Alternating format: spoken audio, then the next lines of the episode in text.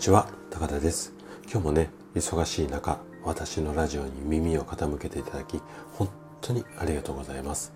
この放送は朝が来るのが楽しみ。そんな人を増やしたい。こんなね思いを持った整体院の院長がお届けをしております。さて今日はねプロテインについてあのお話をしていこうかなというふうに思っています。今だいぶねプロテインを飲んでるっていう方増えてきているんですけども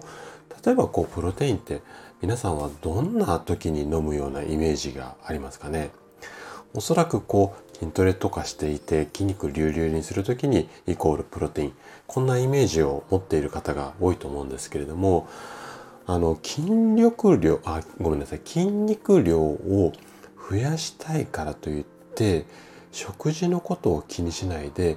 プロテインさえ飲めばいいこんなねちょっとお考えの人が少しねこう私の周りにもちらほらと見えていてでこの考えって、うん、やっぱりどう考えてもねあのこういう、うと、ラジオを聴いていただける方だったらわかると思うんですがこれね答えはやっぱり体にとっては脳なんですよね。でじゃあなんでプロテインだけじゃダメなのかその理由についてね今日はあれこれと話をしていこうかなというふうに思います。是非ね最後までお聞きいただけると嬉しいです。じゃあ早速本題に入っていきましょう。あのそもそもプロテインっていうのはタンパク質の意味なんですよね。でこのプロテインの基本的な考え方としては肉だとか魚そして大豆といった体に必要なタンパク質を取ればプロテインを飲まなくても良い筋肉ができますよこれがあの基本的な考え方なんですよ。で確かに筋肉を作る上でタンパク質っていうのはすごく大切になります。なんですがプロテインだけに頼ってしまうと栄養障害これをね起こしてしまう可能性もあります。なのでまあ今日の結論になっちゃうんですけどもプロテインはあくまで不足しがちなタンパク質を補うものこんな考え方を、うん、大切にしていただきたいんですよね。であともう少しちょっとあれこれこうプロテインについて話をしていきたいんですが例えばね筋肉量を増やしたいこんなあの目標っていうか希望があれば高タンパク低脂肪の食事を心がける。これがねすごく大切になります。そして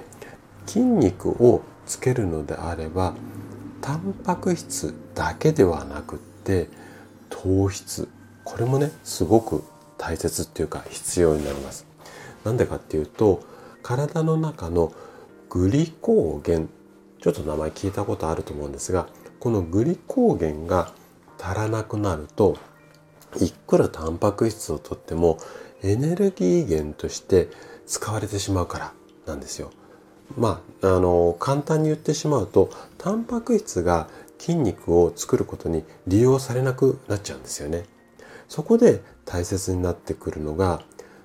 これ名前聞いたことある方いらっしゃるかな？フードファ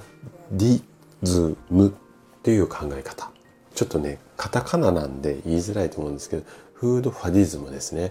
でこれどういった考え方っていう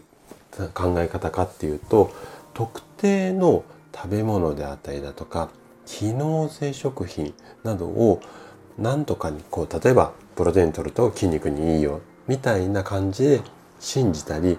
過大評価することなんですよね。で筋肉を増やすには何が何でもプロテインと信じ込むっていうのは要注意なんですよ。まあ、このうん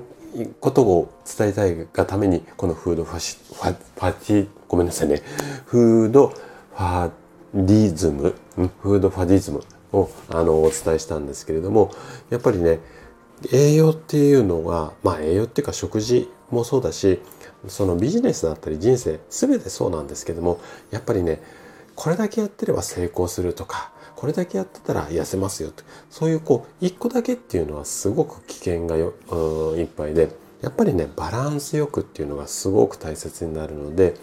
筋肉をつけたいからってたあのプロテインだけに頼りきることなくバランスいい食事この辺りをね心がけていただければというふうに思います。今日はごめんなさいちょっとなんかカミカミになっちゃって申し訳聞きづらかったかもしれないんですけれども明日はねもう少し滑らかに話そうと思いますはいということで今日のお話はここまでとなります最後までお聴きいただきありがとうございましたこのお話がね健康で豊かな人生を手に入れるヒントとなれば嬉しいですそれでは次回の放送でまたお会いしましょう。朝が来るのが楽しみ。そんな人を増やしたい。こんなね、思いで活動中の高田でした。それではまた。